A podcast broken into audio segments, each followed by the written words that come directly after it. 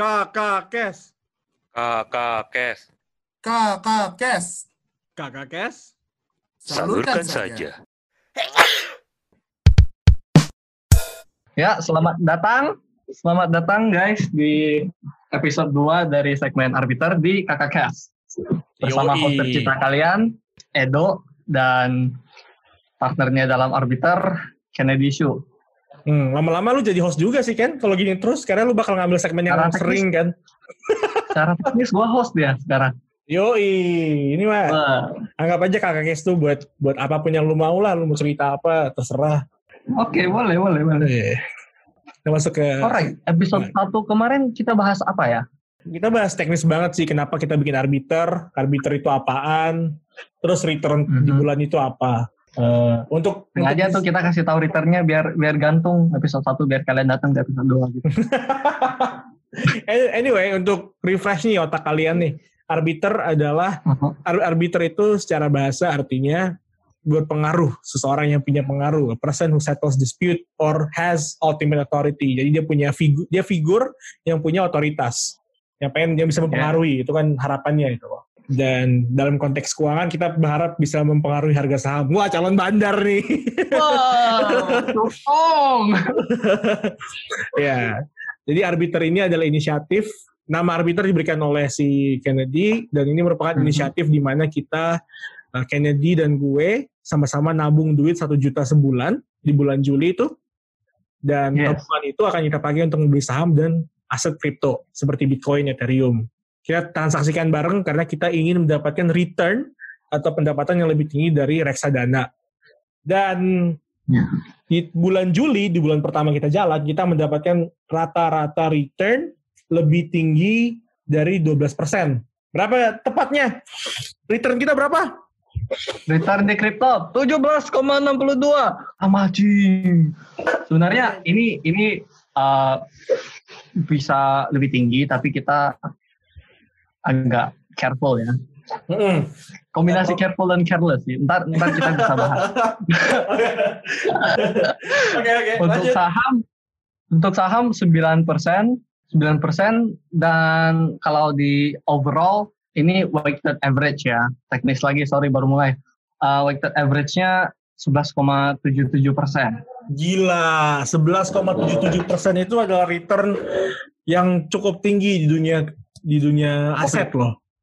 ini covid Di dunia Covid apalagi cuy, gila. Gila banget.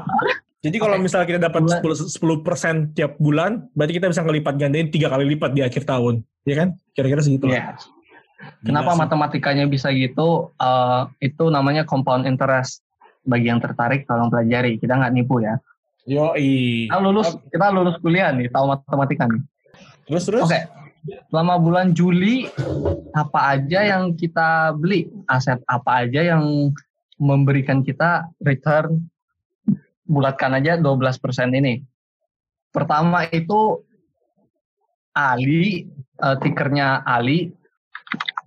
Yaitu AALI Astra Agro Lestari. Yes. Dan yang kedua itu SMDR, tiker SMDR Samudra Indonesia. Oke, sedikit cerita kenapa kita awalnya milih kedua tersebut. Kita pertamanya beli Ali ya, yang paling pertama kita beli itu.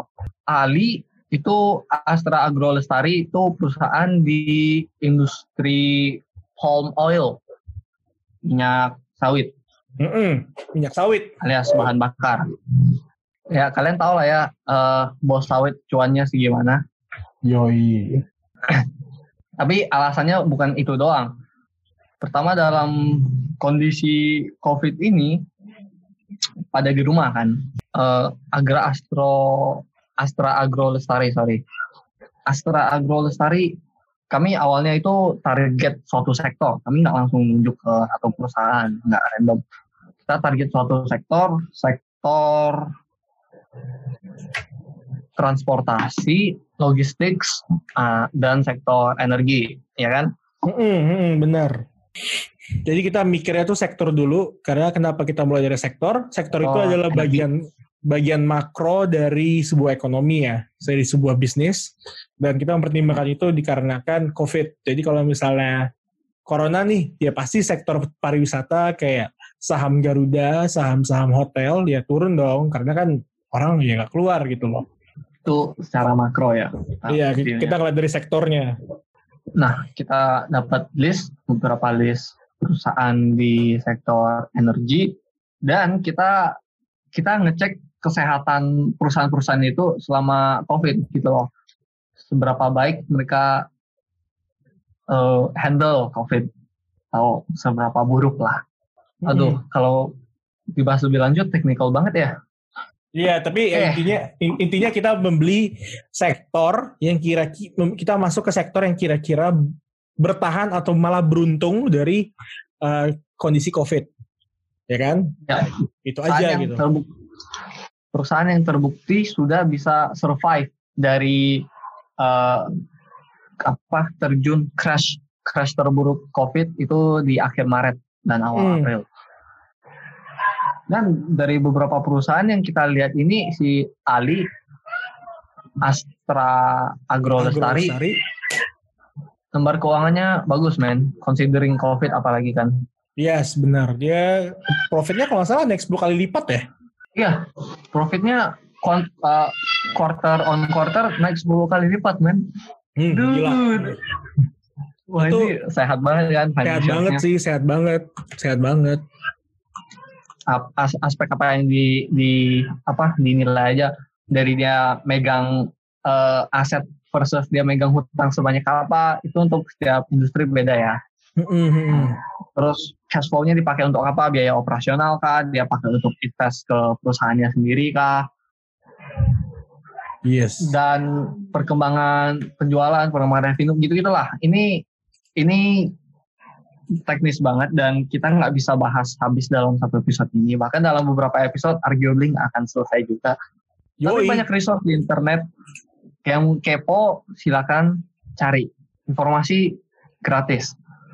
Yes, tapi ya intinya untuk Ali kenapa kita beli karena kita melihat kuartalannya atau pendapatan per kuartalnya itu naik dan itu naiknya sangat signifikan ya. 10 kali Yes. lipat gitu loh. Itu tidak bercanda apalagi di dunia Covid. Itu doang alasan kita beli itu karena fundamentalnya baik dan kita beli.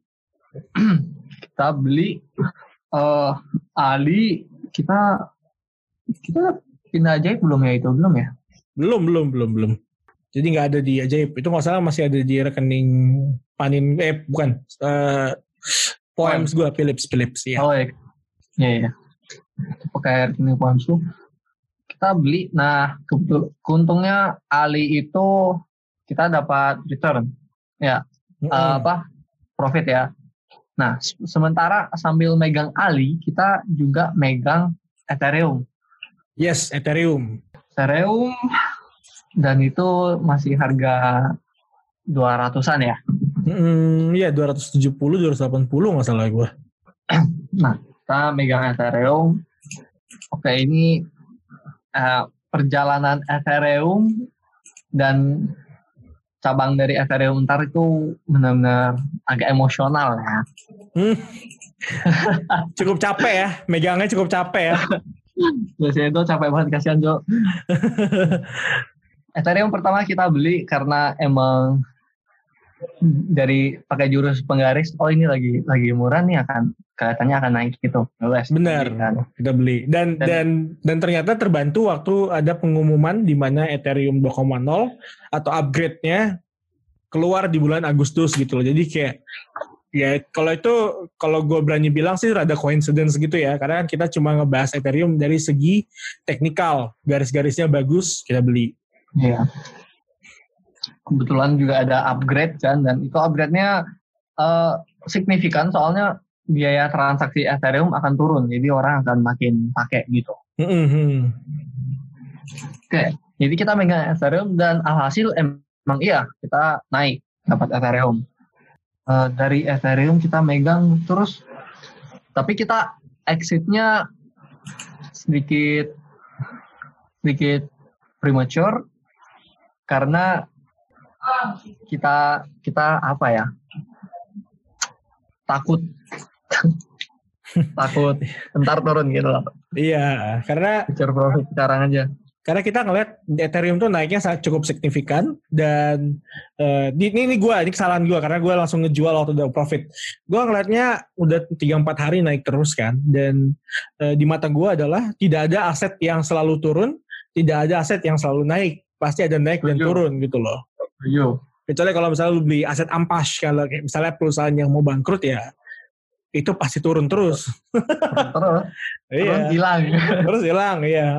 Pilot. Pilot. eh. Nah karena harganya udah naik terus dan kalau misalnya dilihat dari daily candle bar itu udah mengalami kenaikan beberapa hari naik. Di mata gua itu udah terlalu overbought. Itu istilah di mana harga terlalu naik terlalu tinggi, belum ada masa jeda. Jadinya em gua jual di malam hari. Kalau salah itu malam hari ya gue jual ikannya. Iya malam lu ngabarinnya pagi. Iya. Habis gue jual gue tidur ya. Uh, uh, capek banget.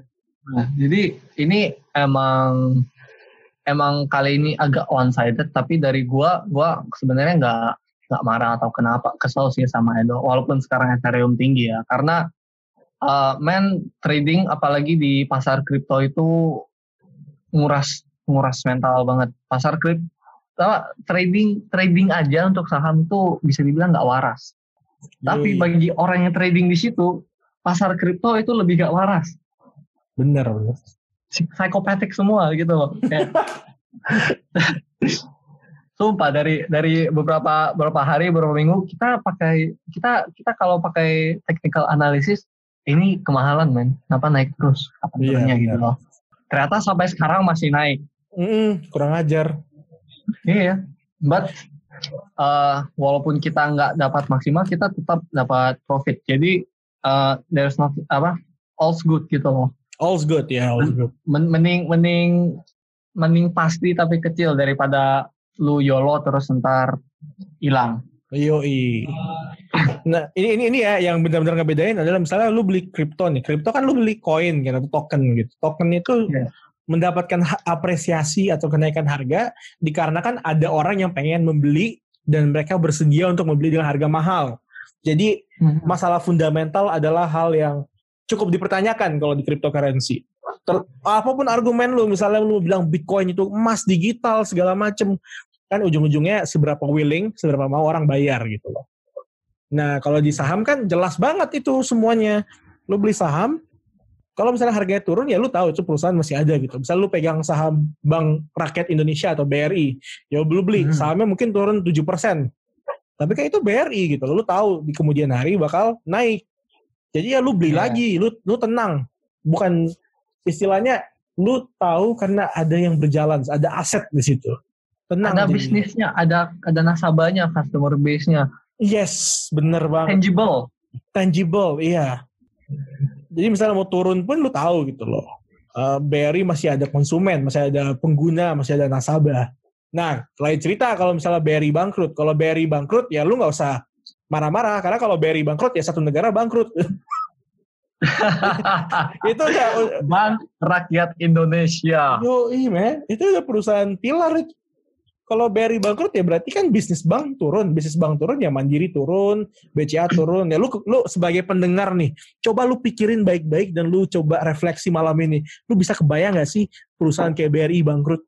Kalau BRI bangkrut, negaranya apa cuy? Gila lu. Lu Pikirin untuk BRI bisa bangkrut, apa aja yang harus terjadi gitu loh. Di bom negara ini kayaknya anjir. well, technically Beirut dikatakan karena apa? ya beritanya bukan karena dibom sih, tapi lupa gue. Maafi lah, pupuk lah. Iya, eh, Nggak, sorry, off track itu irrelevan ya dengan kita Off sekarang. off track off track. Ya jadi eh, saham walau saham itu walaupun dikatakan risky masih jauh jauh jauh lebih jinak dari kripto. Ini bukan untuk nyombong atau untuk nakut-nakutin. Bagi yang mau main di kripto, hati-hati. Banyak banyak banyak teknik eh, atau strategi yang bisa dipakai untuk menjaga eh, menjaga returns yang sudah dapat dan menjaga eh, capital kalian, modal kalian. Jadi Mm. risk management lah overall. Itu itu pelajaran yang bisa kita dapat dari uh, trading ETH kali itu.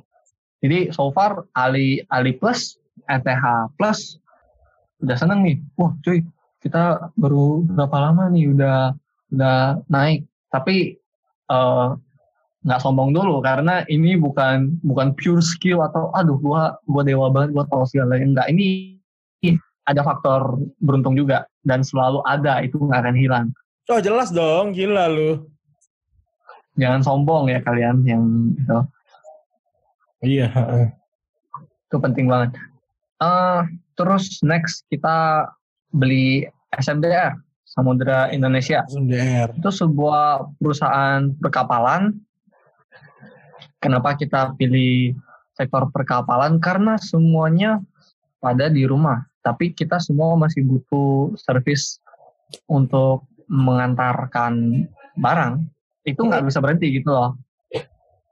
Bener, bener banget. Komodit komoditas di- Indonesia nggak nggak sepenuhnya mandiri dan nggak ada negara yang sepenuhnya mandiri gitu loh. Asli itu pasti. pasti harus ada. Jadi kita mengarahkan ke situ shipping company dan dari beberapa list perusahaan perkapalan menurut kami SMDR itu nilainya yang paling angka-angkanya paling seksi Mm-mm, Benar, benar. sama seperti uh, sebelumnya kita lihat apa aja itu jadi ya kita beli gue masih ingat nih harganya 8675 Selamat dulu ya. 8675 Mm-mm. itu Ali deng sorry Iya itu AI lali yang kita beli SMDR itu 220 230-an nggak salah gua. nah iya terus Iya. yang Ali kita nggak megang lama karena eh Udah profit cabut. udah dapat profit ya kita amankan aja dan Iya. mungkin mungkin secara nggak sadar ada insting insting nabati ya yang yang bilang ya itu ya itu kita udah dapat profit ya eh E- Edo Edo tiba-tiba kontak gua eh kan ini SMR SMR eh loh SMDR udah naik nih keputusan kita gimana terus mikir-mikir kita akhirnya setuju ya udah exit aja gitu Mm-mm. Karena Dan- ini Mhm. Ya. silakan silakan tambahin dulu uh, kita beli SMDR itu dari salah dari argumentasinya adalah kalau kita ngeliat dari book value per share ya. Jadi harga saham wajarnya bila aset dicairkan, dibayar utang dan dibagi ke pemegang saham itu book value-nya itu 900 perak per lembar. Waktu itu harganya cuma 200 200-an kita beli. Namun bos murah banget kan? Namun kita ngeliat Iya. tiba- tiba-tiba udah ada kenaikan yang tinggi banget tuh di hari itu. Karena sebenarnya kita tuh ngasumsiin beli terus mungkin tahan satu bulan, ya kan? iya Cuma di hari itu ada kenaikan yang sangat signifikan, di mana terjadi kenaikan dari harga 234 ke 260, 26, 270 gitu. Mhm. Ya udah, ngaceng lah tiba-tiba terus ngaceng lah ya kita jual lah. Nggak perlu argumentasi kalau itu. Iya harganya ngaceng, menurut kita setuju jual. Nah, dan beruntungnya nggak lama setelah kita jual, harganya turun lagi. Iya, harganya turun lagi. Berarti kan sekarang kita udah mengambil profit dan kita bisa mengamankan profit itu loh. Iya. Yoi. Ingat ya, lebih baik profit yang konsisten tapi dikit daripada profit apa? Daripada trade trade kamu itu risky terus. Mm-mm. Karena gini loh, eh ini profit atau loss itu kan tidak jadi kenyataan kalau tidak dijual kan. Iya. Tapi bukan berarti kalau udah loss 30% lu nggak jual. ya itu itu penting. Aduh. Eh, gitu itu, itu harus dipahami Oh. gitu loh. Bukan berarti lu tahan men. No. Tapi tapi Oh, kenyataannya oh, adalah profit itu yang lu dapetin. Misalnya profit lu 10 juta gitu loh. Dari beli saham 100 juta dapat 10% 10 juta. Itu kan cuma angka doang gitu. Lu nggak bisa nunjukin angka itu misalnya ke warung nasi goreng di pinggir jalan. Bang kita mau beli nasi goreng 12 ribu gitu. Ya dia nggak peduli setan. Dia butuhnya uang 10 ribu sama 12 ribu gitu buat ngebayar. Hmm. Jadi you have to make it into reality ya, lu jual dong gitu. Makanya prinsip eh, arbiter yang udah disetujuin Kennedy dan gua adalah kita ngeliatnya dari persentase. Kita dari persentasenya itu emang ada batasan, misalnya eh, optimistik eh misalnya kita ngambil paling bawah tuh pesimistik tuh 15% setahun. Ya berarti kita cuma mikirnya segitu doang. Jadi kita tuh menghilangkan rasa di mana kita bisa menjual dengan harga yang maksimal gitu loh ya karena kan terkadang untuk orang yang berinvestasi, orang yang memainkan saham, ya apa pun itu yang trading, punya keinginan untuk bisa membeli di harga paling murah dan menjual di harga paling mahal. Ya Iya, itu ada, ada keinginan itu dan apalagi sekarang- pemula yang baru Iya, mulai benar. pasti. pasti Gue juga ngalamin, Edo juga pasti ngalamin. Malamin gila, gue sampai habisin teori gue, gue tarik-tarik garis tuh gila dari average berapa, MH20, 100, maksimal tuh segini pokoknya, gue gak mau tahu gitu loh. Penggaris, penggaris. Garis. Tapi setelah gue ngelakuin riset, karena banyak banget jurnal mengenai portfolio management, dan gue ambil Mhm. konklusi akhirnya. Yang konklusi itu gue pakai, ya gini loh, simple pertanyaannya gini aja lah. Lu tahu nggak kapan lu mati? Kalau lu nggak, kalau lu tahu ya berarti lu bisa jual ma jual maksimal, beli minimal gitu. Kalau lu nggak bisa jawab Hmm. pertanyaan kapan lu mati ya, berarti lu nggak nggak tahu juga kapan harganya naik, ya kan? Hmm. Nggak ada yang tahu masa depan lah bos. Jadi emang harus diakuin bahwa ya ini limit kita gitu. loh. Jadi emang mainnya itu di persentase aja. Udah dapat 15%, that's good, jual. Itu itu penting, itu bagian emotional control. Tolong yang investing, apalagi trading ya, kontrol emosi. Harus Hmm. harus bisa apa? Harus bisa terima loss, harus bisa eh, terima lo ambil untung segini aja. Itu penting banget. Em, apa, sisi emosional dari investment itu. Ini pelajaran besar dari Ben Graham, penulis buku Intelligent Investor. Eh, bagi yang tertarik itu buku sakti banget, tolong dibaca. Ya, jadi ya itu emang eh, ya rasa, permainan rasa itu sih yang paling harus dikontrol. Baik. Ngomong-ngomong rasa, ini nih yang memicu rasa banget. Dalam bulan Juli menjalani arbiter fund, kita juga ada ambil posisi short. Posisi short itu kita eh, kita bertaruh kalau nilai aset tersebut akan turun. Jadi kalau nilainya turun, kita cuan. Tapi kalau nilainya naik, kita rugi. Hmm, bener banget. kita ambil posisi short melawan Ethereum yang tadinya kita beli karena kita sama-sama merasa ini ini udah ini kenapa naik terus bakal turun Terus kita short deh itu Ethereum. Eh, ya tapi gua gua cerita sedikit lebih detail ya Oke, pertama kita nggak langsung YOLO, ya udah short, nggak. Kita kita short, tapi eh platform yang kita pakai kebetulan Poloniex itu kita kita nggak kita nggak pakai fitur marginnya karena itu pakai leverage ya. Leverage itu kita ambil posisi lebih, aduh. Oke, Leverage itu Gila, makin lama makin teknis banget ya, gila men. Gila ini. leverage itu kita ngutang minjem duit dari orang jaminannya duit kita sendiri juga jaminan taruh duit sendiri jaminan kita dipinjam sejumlah sejumlah uang kita pakai total uang itu untuk trading leverage Yap, Nah. yap. gua gua gua nggak suka ide leverage awalnya gua pengen short tapi gua nggak pengen leverage. Gua pengen short eh, dengan leverage kali satu. Akhirnya normal gitu loh. Yap, yap, itu yap. ada token untuk itu namanya ETH Hedge. Tapi sayangnya di platform yang kita pakai Poloniex nggak ada. Kita cari men. Nggak ada. Nggak ada sih ada. Wah terus jadi bingung kan. Duh, jadi, terus jadi kami riset tentang ETH Bear nih token yang kita pakai untuk short. Itu leverage-nya tiga kali. Jadi kalau Ethereum naik satu persen kita akan minus tiga persen kalau Mhm. Ethereum turun satu persen, kita akan plus tiga persen. Jadi tiga kali lipat cuan atau ruginya. Yes, yes. Ya kalau kalau ad- ada yang lihatnya, wah tiga kali profit. Kalau gue lihatnya, wah tiga kali resiko ya. Iya, itu dia. Itu yang ngebedain em, orang yang udah pernah rugi banyak dan orang yang belum pernah rugi banyak. Itu cerita buat suatu saat nanti ya. oh iya, jelas, jelas, jelas, jelas, jelas. Wow. Oke. Eh, nah, kita nggak langsung beli malahan. Kita diemin dulu. Ya udah. Kita diemin sebenarnya. Diemin. Terus gua gua lagi gua lagi eh, masih ada kerja 9 to 5 kan ya kantoran. Duduk Sama, bos. kerja. Istirahatnya gua ngapain? Lihat chart Ethereum dong. gua agak nyesel sih. Lihat chart Ethereum kan. Terus kenapa gue nggak nge-youtube aja ya pas itu nah lihat chart Ethereum gue plototin terus gue lihat terus ya jurus-jurus penggarisnya dikeluarin lagi kan Mm-mm. tiba-tiba gue ngomong ke Edo do gue pede buat nge-short Ethereum gue lagi di toilet itu bos. Lagi toilet. lagi ya Eh, kayak oh shit. Oh terus- gila yakin dia nih. Sabi. Iya. Edo merestui karena gue bilangnya gue yakin kan. Gue pede.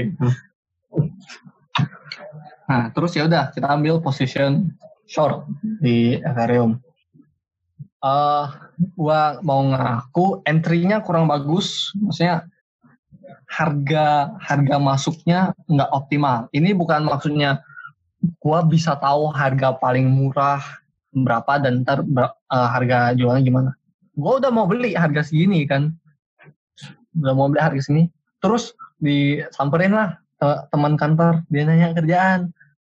Gini gini gini gini. Nah gua keasikan ngewaro pas gua beli udah agak meleset harganya gitu. Hmm. gua nggak nyalain dia. Gua cuman cerita kalau ini agak salah gua. Gua nggak nggak fokus nggak langsung gitu. Gua masih mikir ragu-ragu gitu Ethereum kita ambil position short leverage tiga kali kita megang selama seminggu ya Hmm, hmm. Seminggu capek banget sih itu. seminggu dan itu seminggu itu kebetulan seminggu itu nilai Ethereum naik dan turun dan nggak nggak kecil perubahannya naik turun naik turun men Iya men.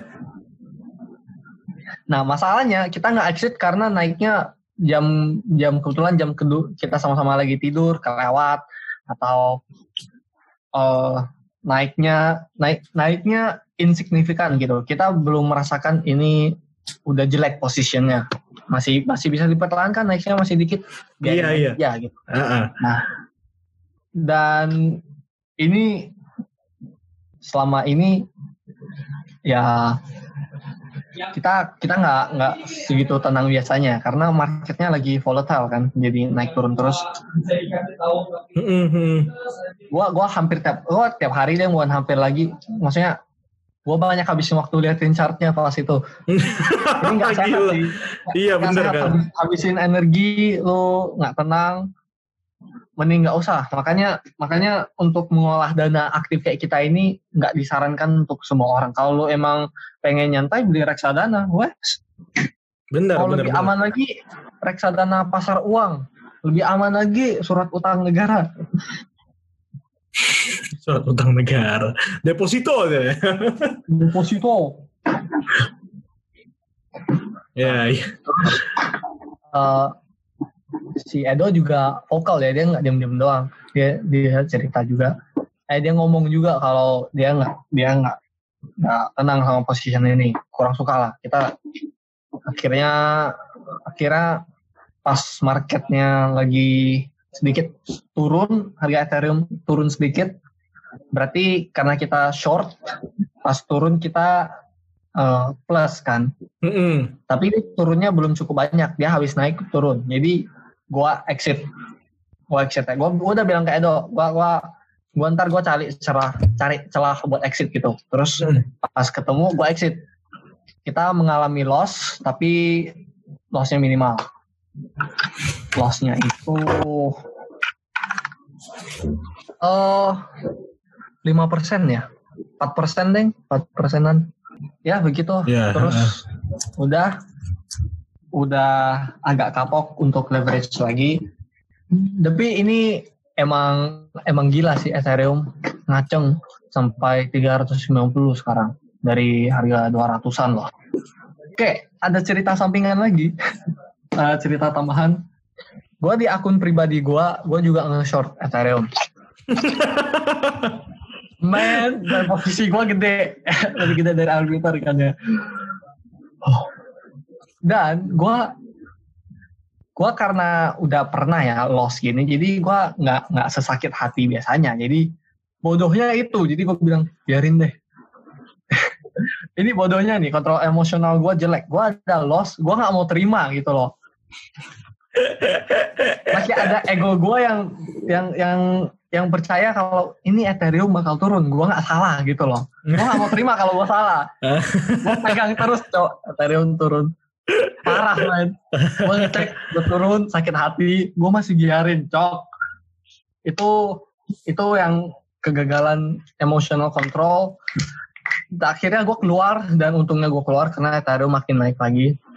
Ya, lossnya signifikan, tapi ini penting banget. Gua gua dapat perspektif kalau kenapa gue gini di akun gue sendiri gitu loh. Karena arbiter itu bukan dana milik gue sendiri, itu dana bersama gue dan Edo. Dan ntar suatu hari kan kita expect ada investor lain kan ya. Mm-mm, jadi emang emang tujuannya kalau kalian bukannya bukan kayak Joska ya, bukan. Kita pengen kita pengen jadi private equity yang benar-benar resmi di mana kita mengelola dana, ada limited partner, ada general partner, ada peraturan ngikutin peraturan OJK di mana untuk menjadi seorang untuk menjadi fund manager dalam konteks private equity minimal modal 50 miliar gitu loh. 50 Jadi- miliar. Jadi emang ada tujuannya dan emang ya makanya kita ngebangun arbiter ini untuk membiasakan diri mengelola uang gitu loh.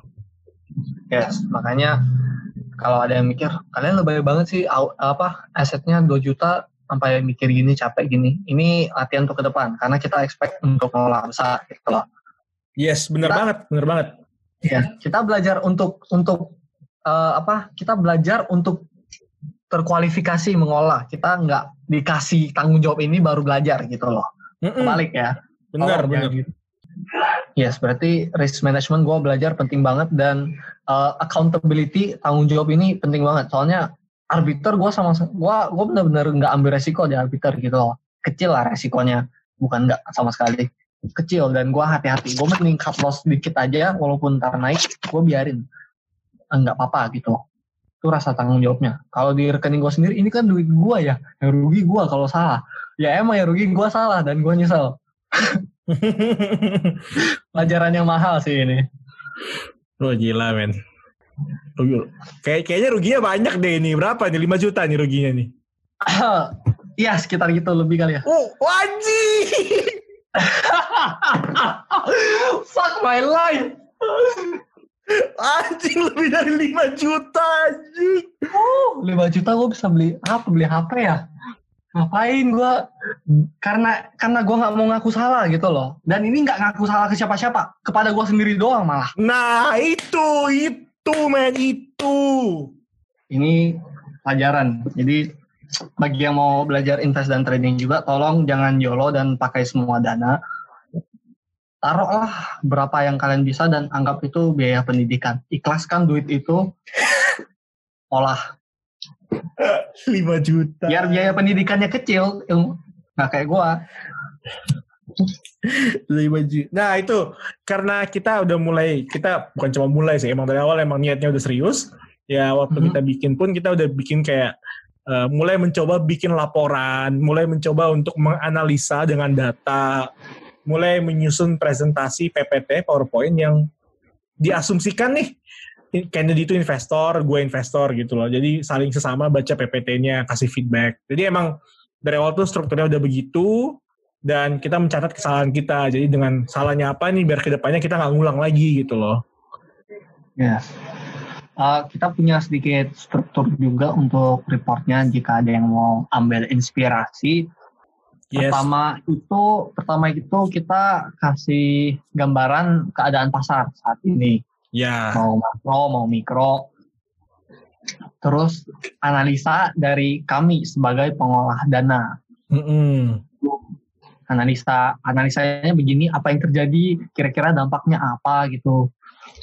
Ada Ya, berita ini kira-kira uh, Ah. legit gak sih atau atau caper doang media gitu. Ya. Terus eh, laporan perja pengolahan dana, aset apa yang dibeli, eh, kenapa, terus returnnya berapa, AUM-nya ada perkembangan apa gitu, terus portofolionya sekarang megang apa, standar lah. Terus ya terakhirnya ekspektasi kita untuk ke depan itu gimana? At least sampai laporan berikutnya yaitu akhir Agustus. Yes. Jadi emang sengaja bikin laporan dan model laporannya pun kita ngikutin dari yang kayak misalnya bikin si BCG gitu, cara bikin PPT-nya, cara bikin laporannya ngikutin Pershing Capital. Karena emang tujuannya menjadi private equity. Nah mungkin kalau private equity jarang didengar ya istilah itu ya. Untuk para pendengar Apaan? mungkin Dari tadi sebenarnya sorry sorry. dari tadi lu ngomong GP, LP. Gue gua, gua tadi mau motong tapi gue lupa. kita terlalu kita terlalu banyak jargon. Iya iya oke. Mungkin untuk untuk orang awam yang kurang tahu apa itu private equity, ada contoh yang sangat bagus ya. Private equity itu apa? Private equity itu so- salah satu contohnya adalah Saratoga Investment yang dimiliki oleh Bapak Sandiaga Uno. Jadi perusahaan yang perusahaan yang inti bisnisnya adalah mengelola uang untuk berinvestasi gitu aja. Jadi misalnya dia bikin PT, PT ini ditaruh duit sama investor dan para direktur PT inilah yang memilih aset mana yang dibeli, aset mana yang akan dijual gitu loh. Jadi emang mainnya di duitnya aja gitu. Transaksi itu di duitnya aja, beli saham, beli tanah, beli kilang minyak gitu loh. Ya itu. Ya kedengar, ked- kedengarannya gampang ya. Wah, kedengarannya eh, bukan cuma gampang sih. Kedengarannya gampang ya, enak ya. Eh, kayak kedengarannya enak juga kan kayak misalnya, ih gila dong, berarti itu PT kosong yang nggak ada apa-apa, yang dikasih duit sama investor triliunan, terus lu tinggal mainin aja duitnya. Ya, Iya, lu ya, duit, lu mainin duit. Ya emang kalau bahasa simpel dan awamnya sih seperti itu, tapi ada tanggung jawabnya gitu loh yang kayak harus lu lakuin kayak misalnya laporan segala macem dan returnnya tuh harus bagus, gila men. Iya, return jaga returnnya itu kontrol emosional yang kita baru lakukan sebulan ini baru sebulan loh. Kita akan melakukan ya rencananya beberapa tahun lagi ke depan. Iya. Karena kan emang apa gini ya, intinya tuh eh, ini juga mempersiapkan diri kita untuk bikin tar PT di mana kita menjadi pengelola uang kan tadi yang gue bilang, kita bikin PT untuk private equity, untuk ngelola duit orang gitu loh. Daripada yang tadi yang kayaknya yang kayaknya dibilang tadi bagus banget. Ya jangan mengharapkan tiba-tiba dikasih duit buat bisa gitu loh. Mending saya kita persiapin diri dulu. Ya bahwa kita bisa gitu kan. Lu kalau investor pasti lu mau kasih ke orang yang lu tahu bisa, lu percaya bisa. Mm-mm, bukan cuma orang karismatik doang gitu. Iya. Iya. Jadi ini panjang banget nih. Kita baru nutupin halaman pertama nih gila di bulan Juli. Masuk halaman kedua nih. Oh no. Tapi ya intinya juga gue pengen sih kayak ke showroom mobil terus kayak wah ini gue suka nih ya mobil ini nih. Tangan tangan tangan tangan beli Cash, keren. cash. Gua mau ini ini ini tinggal tunjuk ya dok. Yoi. Sabar dulu. Terus ntar, tapi pak, eh, tadi bapak pergi ke sini pakai Range Rover. Ya udah tinggalin aja. Saya mau pakai mobil yang baru. Ah. Gila gue pengen banget kayak gitu ya. Karena ya mungkin sedikit tipikal cowok. Tapi kan cowok kan emang sorry ya emang rada tipikal sih. Tapi kan cowok kan permainannya yang roda-roda, motor, mobil. Sekarang sepeda ya, Brompton nih. Awah gelap cuy gila itu.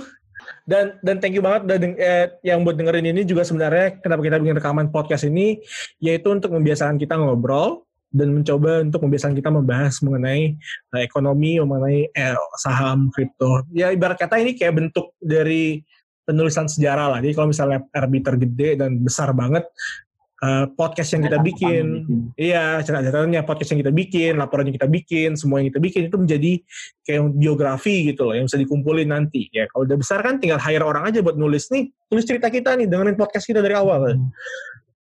Nggak, maksudnya suatu saat ketika besar apa masa-masa ya masa-masa masih apa nih masih belajar kita bisa di dianalisa Hmm, hmm. Dikenang kalau kita sih kenang ya.